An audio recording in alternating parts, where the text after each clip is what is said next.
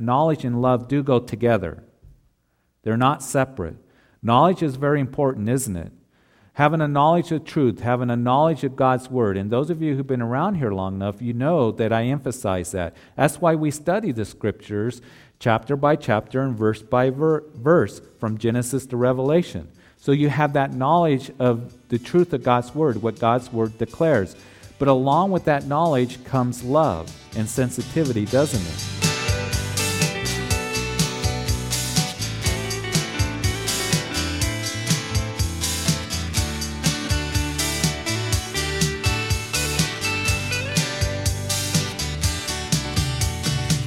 Welcome to Under the Fig Tree. Under the Fig Tree is a verse by verse study taught by Pastor Jeff Figs of Calvary Chapel of Greeley. We are currently studying through the New Testament book of 1 Corinthians. Here's Pastor Jeff. 1 Corinthians chapter 8, and we do read Now concerning things offered to idols, we know that we all have knowledge, and knowledge puffs up, but love edifies. And if anyone thinks that he knows anything, he knows nothing, yet as he ought to know. But if anyone loves God, this one is known by him. Verse 4 Therefore, concerning the eating of things offered to idols, we know that an idol is nothing in the world, and that there is no other God but one. For even if there are so called gods, whether in heaven or on earth, as there are many gods and many lords, yet for us there is one God, the Father of whom are all things and we for him, and one Lord Jesus Christ, through whom are all things, and through whom we live. However, there is not in everyone that knowledge, for some with consciousness of the idol until now eat it as a thing offered to an idol, and their conscience being weak is defiled. But food does not commend us to God, for neither if we eat are we the better, nor if we do not eat are we the worse. But beware lest somehow this liberty of yours becomes a stumbling block to those who are weak.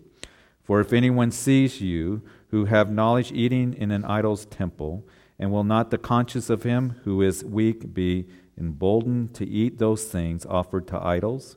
And because of your knowledge shall the weak brother perish for whom Christ died.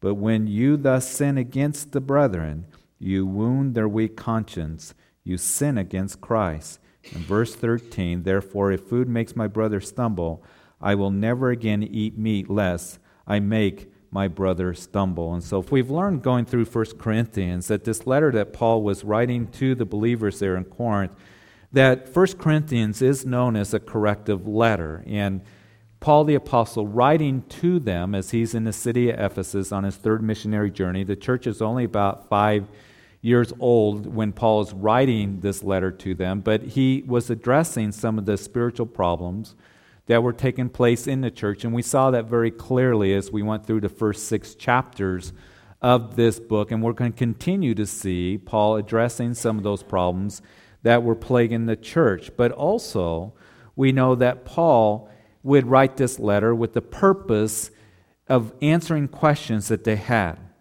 So when Chloe's household, mentioned in, in chapter 1, that those of her household had come over to see Paul in Ephesus, they were carrying with them some questions that they had written down. And so, chapter 7, we saw that as we began that chapter, it began by Paul writing, Now concerning the things that you wrote to me. And we'll see that as we have read in chapter 8. Now, concerning the things offered, now concerning the things that, as he will change subjects throughout the rest of this epistle. So he's answering questions that they had, questions that you and I as believers have in the day in which we are, are living in. So, chapter 7, Paul would deal with questions that they had concerning marriage and divorce and singleness and all those things that we looked at very carefully and how we are to please God in whatever state that we find ourselves in, what God has called us to presently. And so it's a very important chapter for all of us, whether we are married or single or divorced or widowed or whatever our state may be, as we looked at that over the last three weeks very carefully. And so now, as we move into uh, chapter 8, Paul's going to be answering another question that they had. So he's changing subjects here, and he's answering the question concerning meat that had been offered to idols. Now, as we go through this and as we read, we know that this is not a question concerning diet, but it deals with our liberty in the Lord, our freedom that we have as Christians. And Paul is going to be addressing all of this actually in chapters 8, 9, and 10. And as we began reading here in chapter 8, Paul dealing with a very controversial question, issue that is.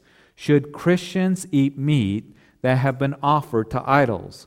Now, as you're here this morning, you may be thinking, well, what does that have to do with me today? That's a non relevant issue for us today because we don't deal with that issue specifically. But I think that what we need to, to understand is this that it's important for us to look at these chapters here, the next three chapters, because it does speak very specifically to a much broader issue, and that is the issue of Christian liberty, which is a very important issue in the church today, amongst Christians today, because we face certain issues that can become very confusing or controversial in the church today. Should I watch certain things? A Christian may ask. Uh, which you know movies should I watch, and should I watch them with other Christians? Can I listen to certain music? Uh, can Christians dance? Can they be involved in certain events? Can I have a glass of wine for dinner? And those questions arise very much today, and I get, even as a pastor, asked about those things. And I think that the next three chapters here, Paul's going to give us some very important principles and truths that help us as believers in making decisions on how it is that we behave, our conduct as Christians, not only in our personal lives, but also as we are amongst other Christians as well. So, after dealing with this whole issue of marriage and singleness, Paul now addresses the next questions that they had, and that is e- eating meat that had been offered to idols. You see, to give you a little bit of background, what was taking place 2,000 years ago in the city of Corinth was that in that city, which was a fairly large city uh, there in the Roman Empire, and we know that Corinth, uh, being that large city, even though it was a, a large uh, city for ancient times, it didn't have supermarkets uh, back then like what we have today. Today in Greeley, uh, you have a number of supermarkets, King Soopers, Safeway, others that are spread throughout town. And if you want some meat, if you want to buy groceries, you simply go there and you buy them. It's very easy for us to do that. Well, it wasn't that way back in Corinth 2,000 years ago. So if a person wanted some meat, some burgers or some steaks or some ribs or whatever it might be, they would have to go out and either butcher an animal or have somebody butcher an animal for them or they could go to the marketplace that was located in the center of town. And usually that's the way it was in the cities throughout the Roman Empire. There would be a marketplace located in the middle of town. Matter of fact, if any of you do any traveling throughout the world, that's the way it is in much of the world today. You can go into villages, you can go into to cities in throughout the world, and, and particularly in Asia and throughout Af- Africa and South America, Central America.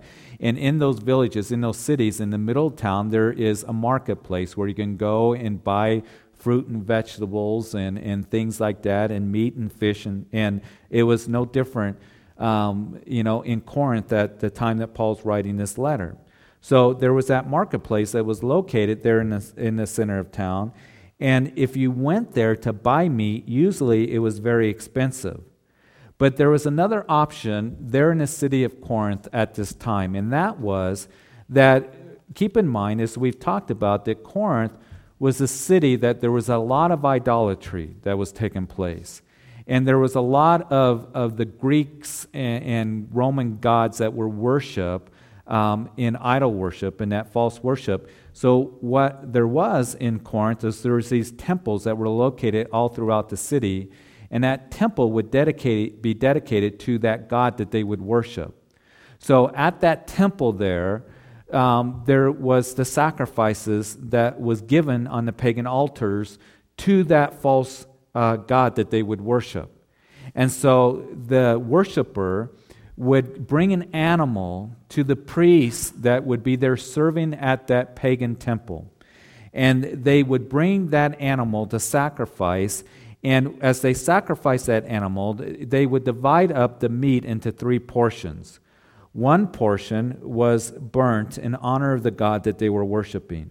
Another portion was given to the worshiper to take home to eat. And then a third portion was given to the priest. And with all these sacrifices and meat given to the priest, well, he couldn't eat all of it, and his family couldn't eat all of it. So he would give it to a meat market that would be located there at that pagan temple, kind of next to it, and they would sell that meat and they would sell it there close by the pagan temple. And so that meat that they sold there was generally cheaper. And so, people back then, being much the same as what we are today, even Christians, people love a bargain. They love a sale. So, there were even the Christians, some of them, that were going to that temple there, to the meat market that was located there, to buy their meat. And they had the knowledge, they knew that the idols could not contaminate meat, so they would get a bargain in buying meat there at the temple. Then what they would do is they would go home and they would eat it. There was no problem for them. But also, what they would do is they would invite a brother or sister over um, after church for a barbecue, much like what we do today. Oftentimes, is you go out to lunch, or we have barbecues once in a while for different events here at church. And that Christian that was invited, if they found out that that meat bought, was bought there at the temple and it had been offered to idols, many of them, or some of them at least, were being stumbled by that. They were being offended by that. And you see, you got to keep in mind again that many of the Christians, the believers there in Corinth, they're new believers. And they have been saved, many of them have been saved out of you know, this paganism, pagan worship and demon worship and idolatry and all kinds of perverted and demonic practices that went along with it. So they could not understand why a brother or sister in the Lord could go to that pagan temple to the, and buy meat there at the meat market that had been offered to idols and then come home and eat it and, and also to serve it to another brother or sister. And it was becoming a problem there in the church at Corinth. And it was uh, causing hard feelings amongst the believers, it was causing division. And so they're writing Paul a question about this. So let's begin to look at this once again as we read in chapter 8. Now, concerning things offered to idols, we know we all have knowledge. Knowledge puffs up, but love edifies. And if anyone thinks that he knows anything, he knows nothing yet as he ought to know.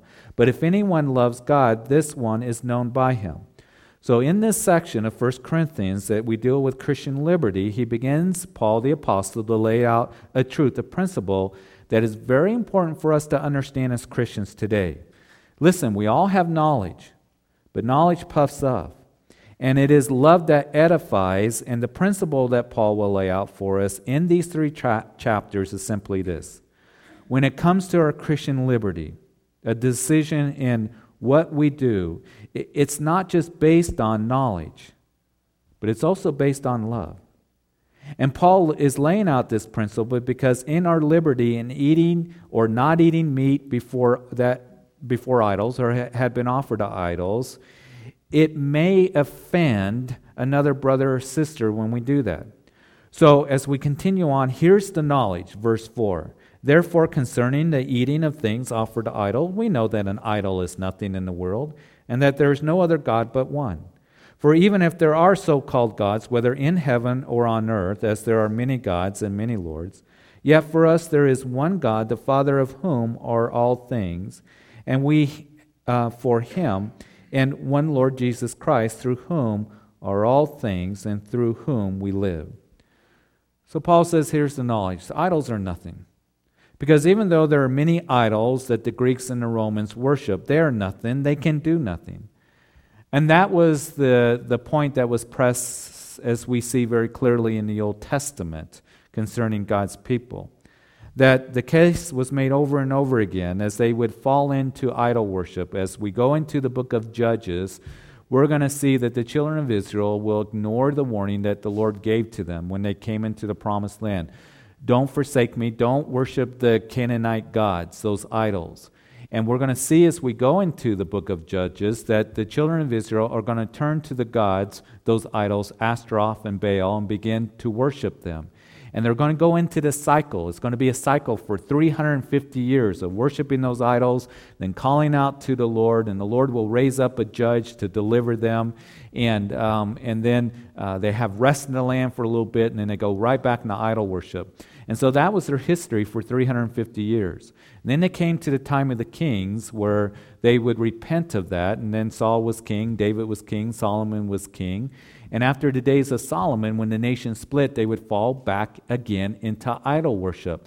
So you see that Isaiah ministering during that time, Isaiah chapter 40, verse 18, we see, To whom then will you liken God? Or what likeness will you compare to him?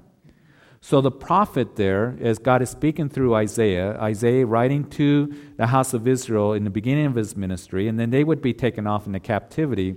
But he's making the case that why are you worshiping those idols? The foolishness of it.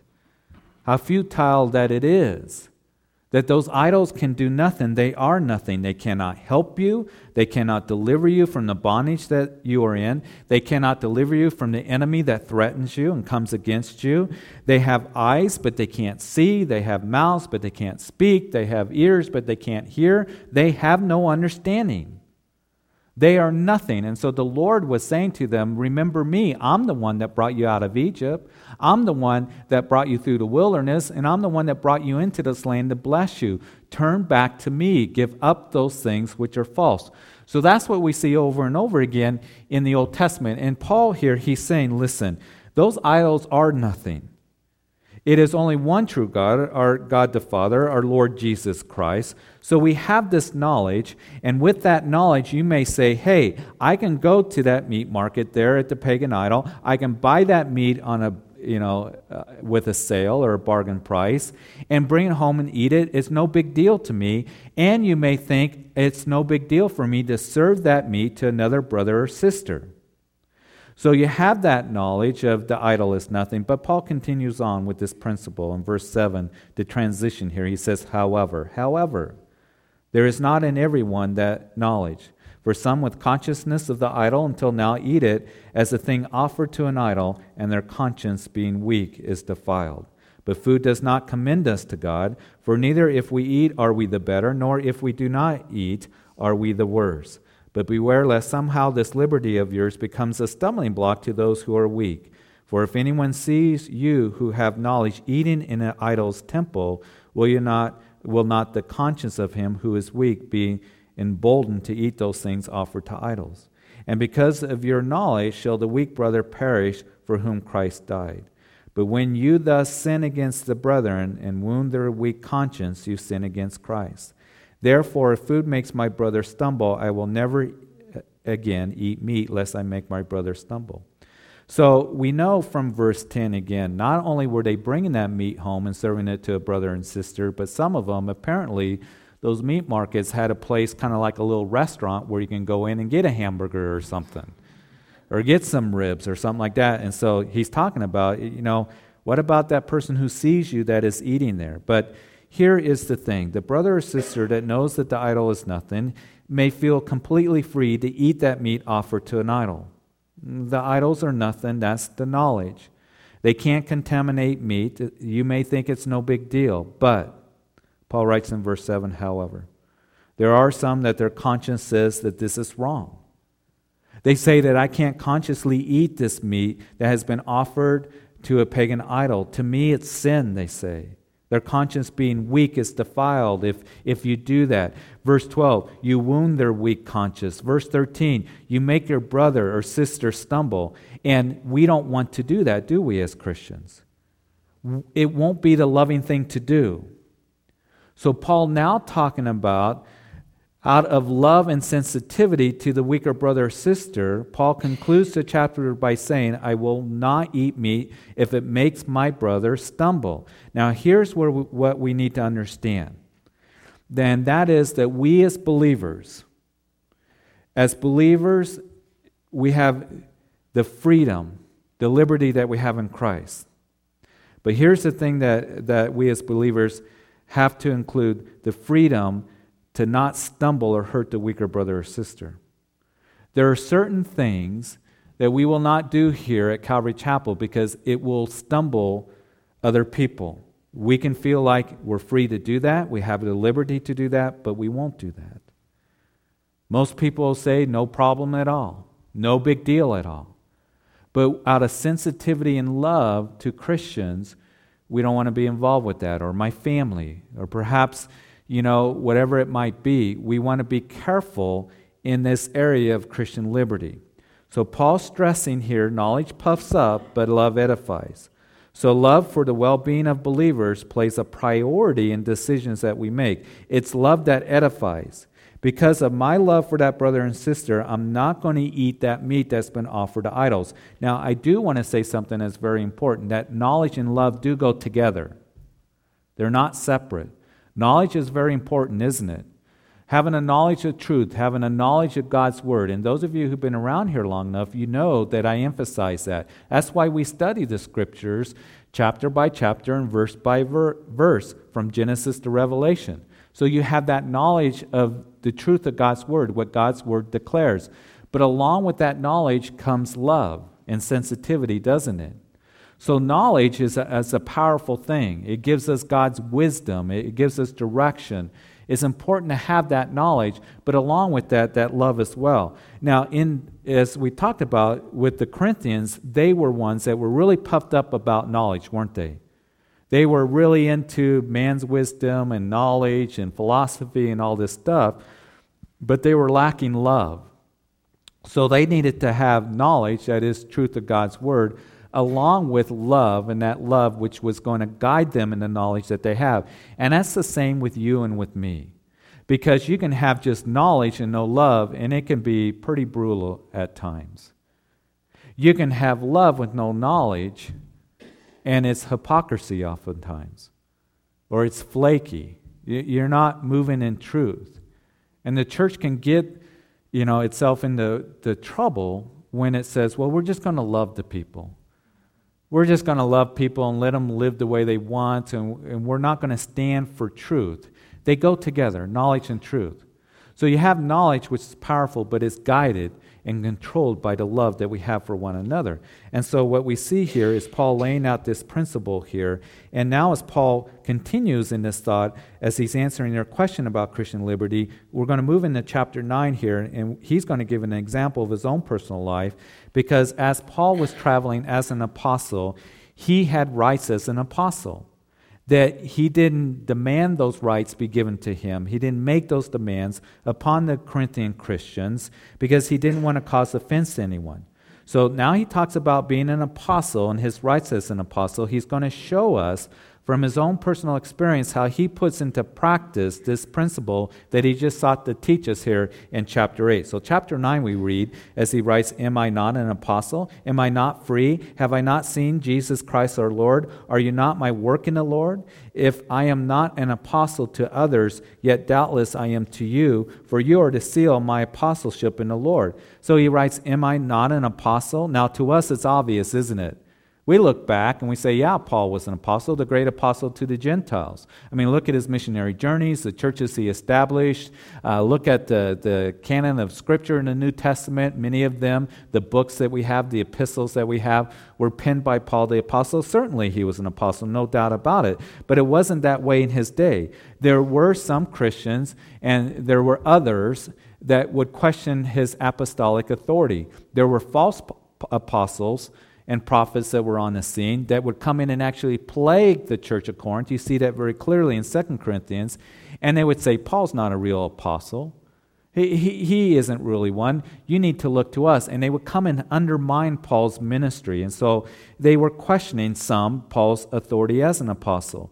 And if Paul was suspect as an apostle, then his teaching would become suspect. So Paul begins to give his, his, his true status as an apostle. He says, Am I not free? That is, Paul was under the authority of Jesus Christ. He says, I've seen the Lord Jesus Christ, which was one of the requirements of apostleship in the early church. And then he says, Are you not my work in the Lord? The work that Paul had established in Corinth and amongst the believers, there was evidence enough of Paul's apostolic credentials. The Corinthian believers had more reason than most to know that Paul was a genuine apostle because they've seen his work up close. Thank you for joining us on Under the Fig Tree. If you would like a copy of today's study, please call us and ask for the message with today's date.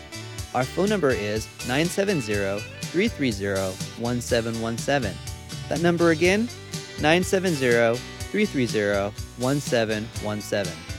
If you prefer, you can write us at 2602 West 27th Street, Greeley, Colorado 80634. You can also visit us online at ccgreeley.com. Under the Fig Tree is brought to you by Calvary Chapel of Greeley. We invite you to join with us for our Sunday morning services at 8:30 and 10:30 a.m. and our Wednesday evening service at 7 p.m. Please join with us next time as we continue to study the Bible together on Under the Fig Tree.